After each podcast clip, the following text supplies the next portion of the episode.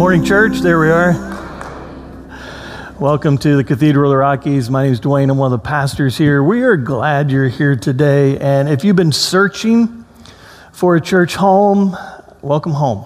We hope your search for a church home is over. We'd be honored to be your church home, and I'd be honored to serve as your pastor. So, welcome and get a cup of coffee later. If you want to connect with me, you can always email me at the generic pastor at boisefumc.org and we can get connected. We can go for a cup of coffee. Um, I'd love to hear your story and see how God's going to use you to make a different world. So, welcome. It's a great time to connect. There is a rhythm to life. I mean, think about it. Even as we sit here, as we worship online, inhaling and exhaling, there is a rhythm to life. Day and night, night and day, there is a rhythm to life. We're in the midst of one now as summer turns into fall, and as we anticipate fall turning into winter, and then winter into spring. There's a rhythm to life life and death. There's a rhythm to life school and work there's a tidal rhythm, a, a deep conversation between the sea and our land that takes place all the time. There's a, a body, a rhythm in our body. Our heart naturally rests after each life giving beat. Our lungs rest between each breath in and out. There is a rhythm to life, waking. Our bodies need for rest. Last night we got that extra hour, thanks be to God. There's a rhythm to our daily activities.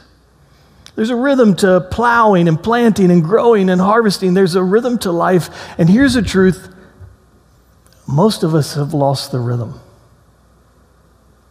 You ever been out, at, maybe at a, a, wedding party or maybe it was a, a holiday party and the music's playing and you're like, I got to get out on the dance floor. And even as you got out on the dance floor, you're maybe a song or two in, and you ever been in that moment where you're like, I lost the beat.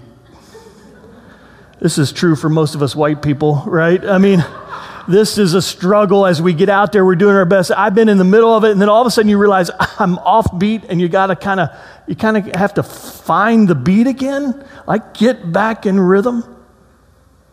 Most of us have lost the rhythm of life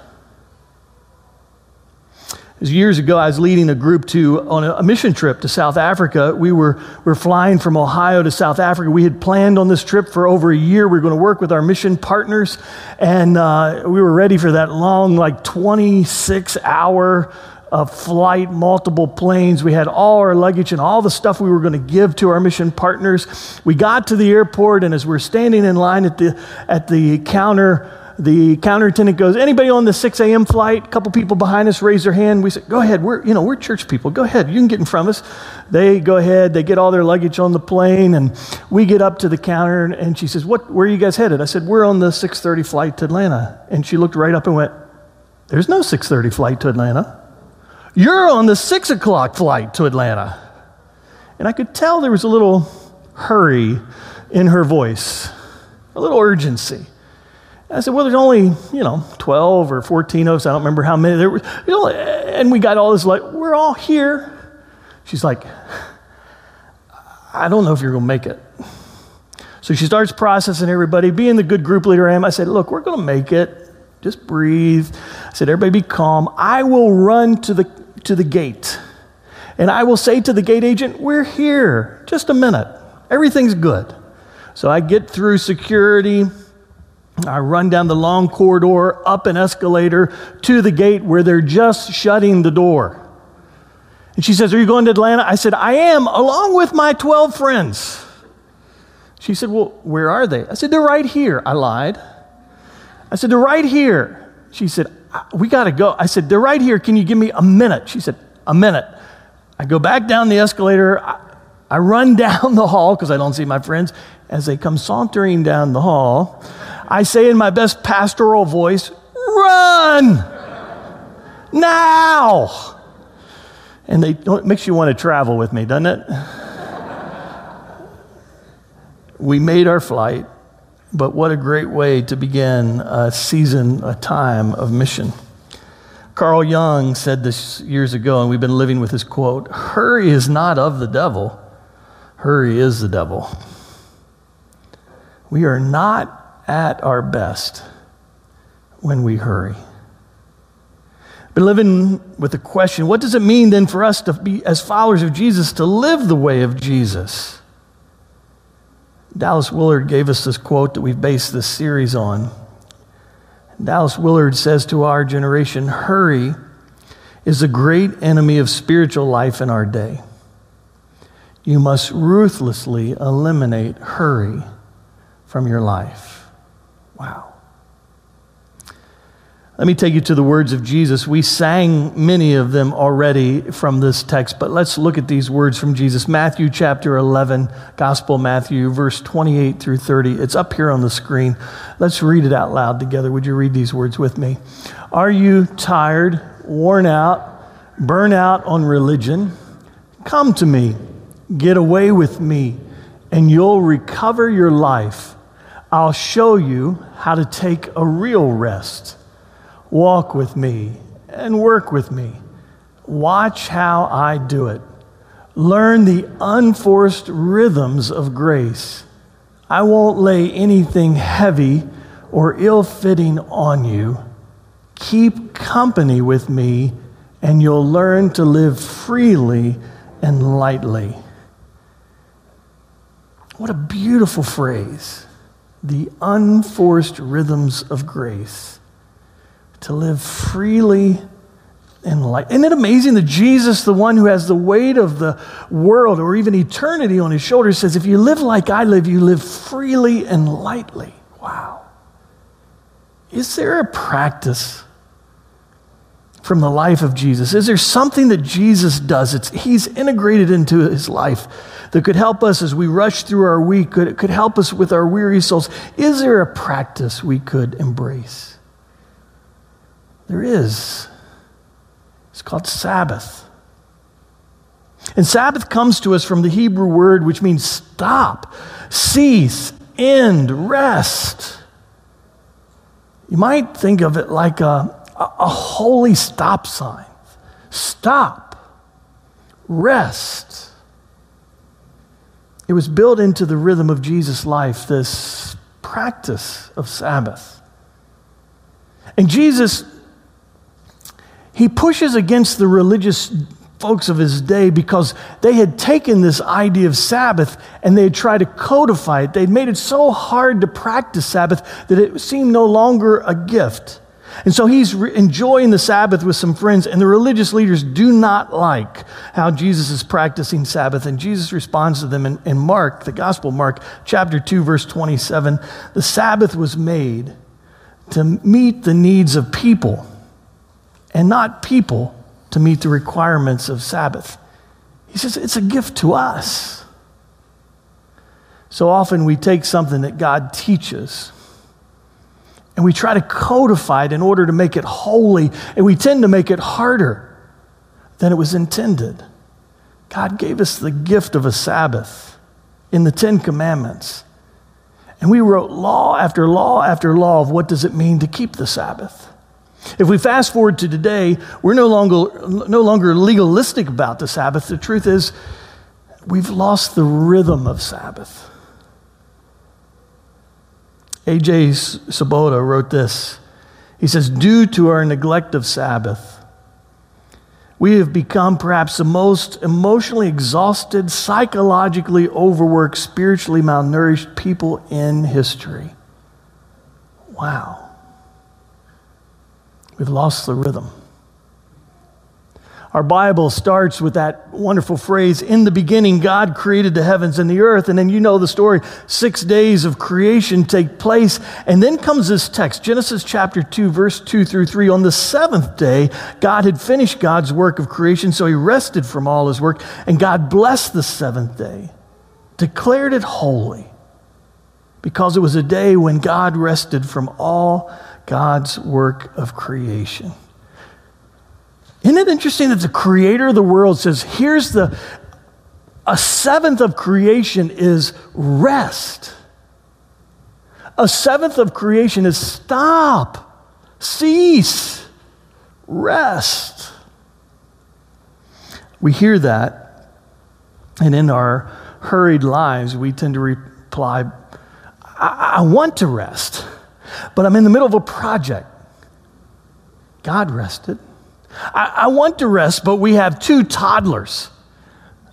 God rested. I want to rest, but we're rebuilding the house. We're doing it. God rested. I want to rest, but it's my last year of full time work before we. God rested. God rested. You ever watch a toddler that's fighting sleep? I mean, I love that moment when the kids are so little that their body's like, I don't care what you're thinking, you're going to sleep. And we've all seen it. We probably even have stories or pictures of our kids where, like at the dinner table, done. Or maybe in the midst of playing right there with all their toys out, done. Their body just says, sleep, stop, rest. And we've lost the rhythm of sleep. Lauren Winner, in her book Mudhouse Sabbath, writes these words There's something in Jewish Sabbath that's absent from most Christian Sundays. A true cessation from the rhythms of work and world, a time wholly set apart. Perhaps above all, a sense that the point of Shabbat, of Sabbath, the orientation of Shabbat, is toward God. See, Sabbath's not just a day off for you and I to go get all that stuff done that we've, we didn't get done this week. Sabbath is to be oriented towards God. Wayne Muller wrote kind of a classic book on Sabbath called Sabbath Finding Rest, Renewal, Delight in Our Busy Lives. And he says, Sabbath is honored by lighting candles, gathering in worship, prayer, by blessing children, by singing songs, keeping silence, walking, reading, reading scripture, making love, sharing a meal. Now, some of you finally the list got your attention, didn't it? and you're thinking, you might even be texting, hey, babe, let's practice Sabbath. right? Like, let's take a walk. What were you all thinking about? you know, there's something holy in stopping in a way that gives us rest. Wow. I would like to add to that list laughter. Laughter is so good for the soul, for the heart. Whether it's something silly, you know, the Three Stooges, or whether it's a, a rom com, or whether it's just a, a joke. I mean, I, I told you before, I text my kids at least once a week a dad joke. It's just a dumb, silly, but I just want them to know it's okay to laugh, even as an adult. To practice Sabbath is to imitate God. God rested, God stopped. So, a couple things to notice about Sabbath. First, God blessed it. God blessed the Sabbath day. Genesis chapter 2, verse 2. In the Genesis story, there are three things that are blessed in creation God's creating the world, God creates animals, and God blessed them. And God said to them, Be fruitful and multiply.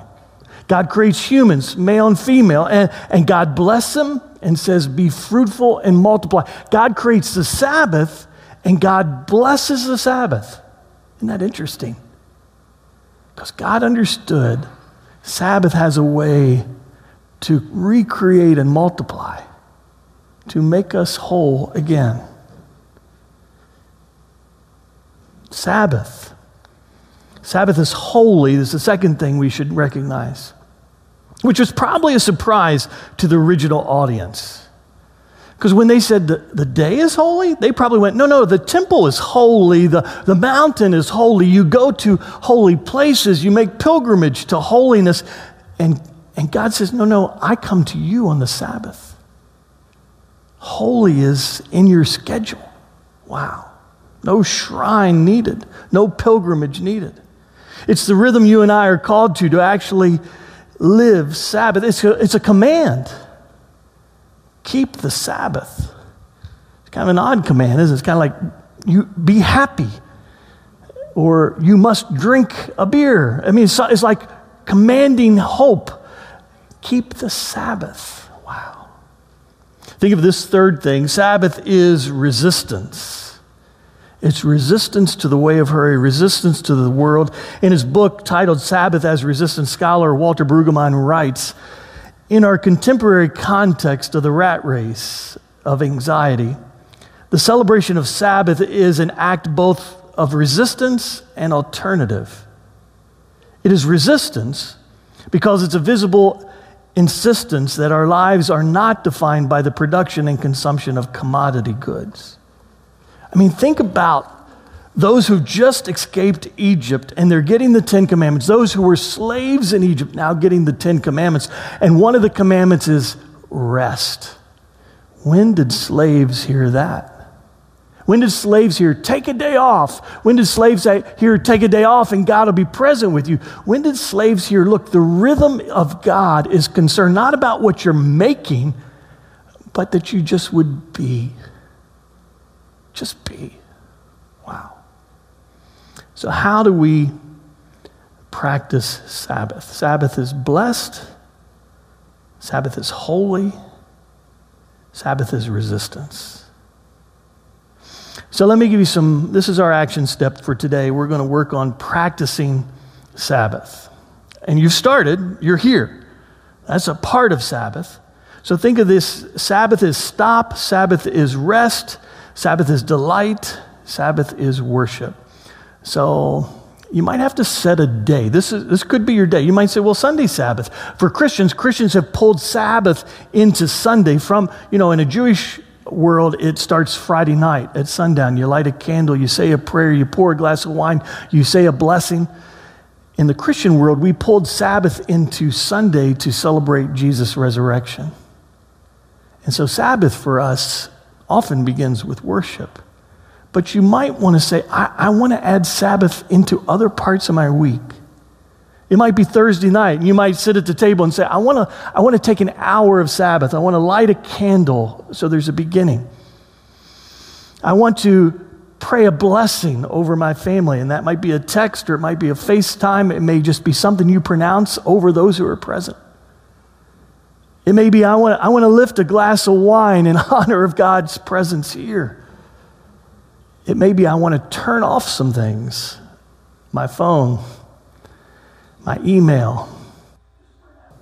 It may be beautiful music in the background. It may be some jam from the, you know, from the 60s. It may be something you, what is it that feeds your soul? It may be just looking at beauty. It may be reading.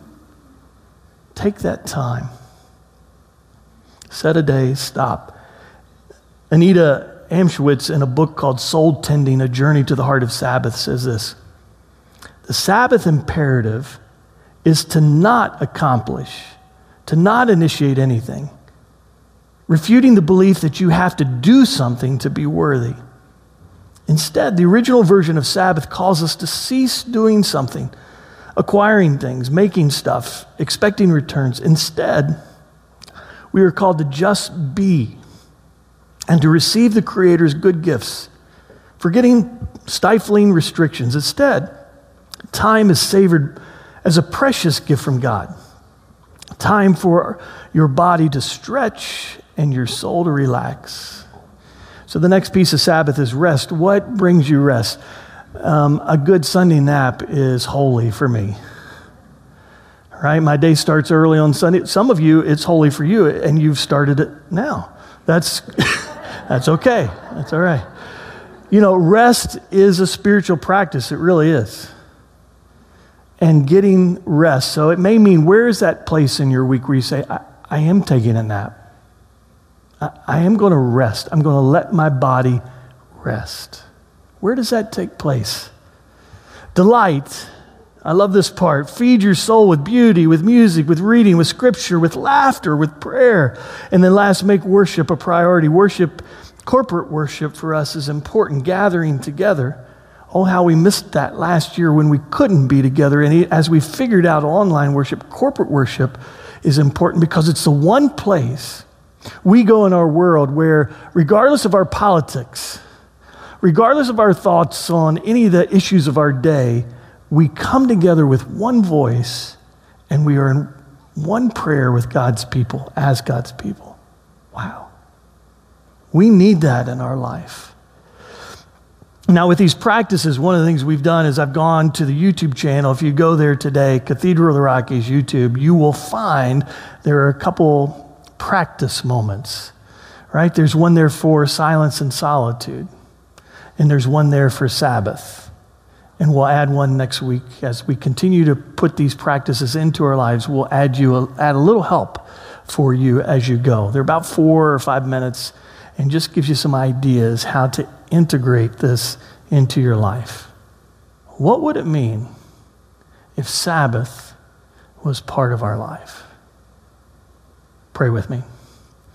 God, thanks for the privilege of worship today, the chance to celebrate new members, to come and be present, to sing your praise, to give our best. And here we are in this moment where we prepare to come to the table. Would you meet us here in this holy time?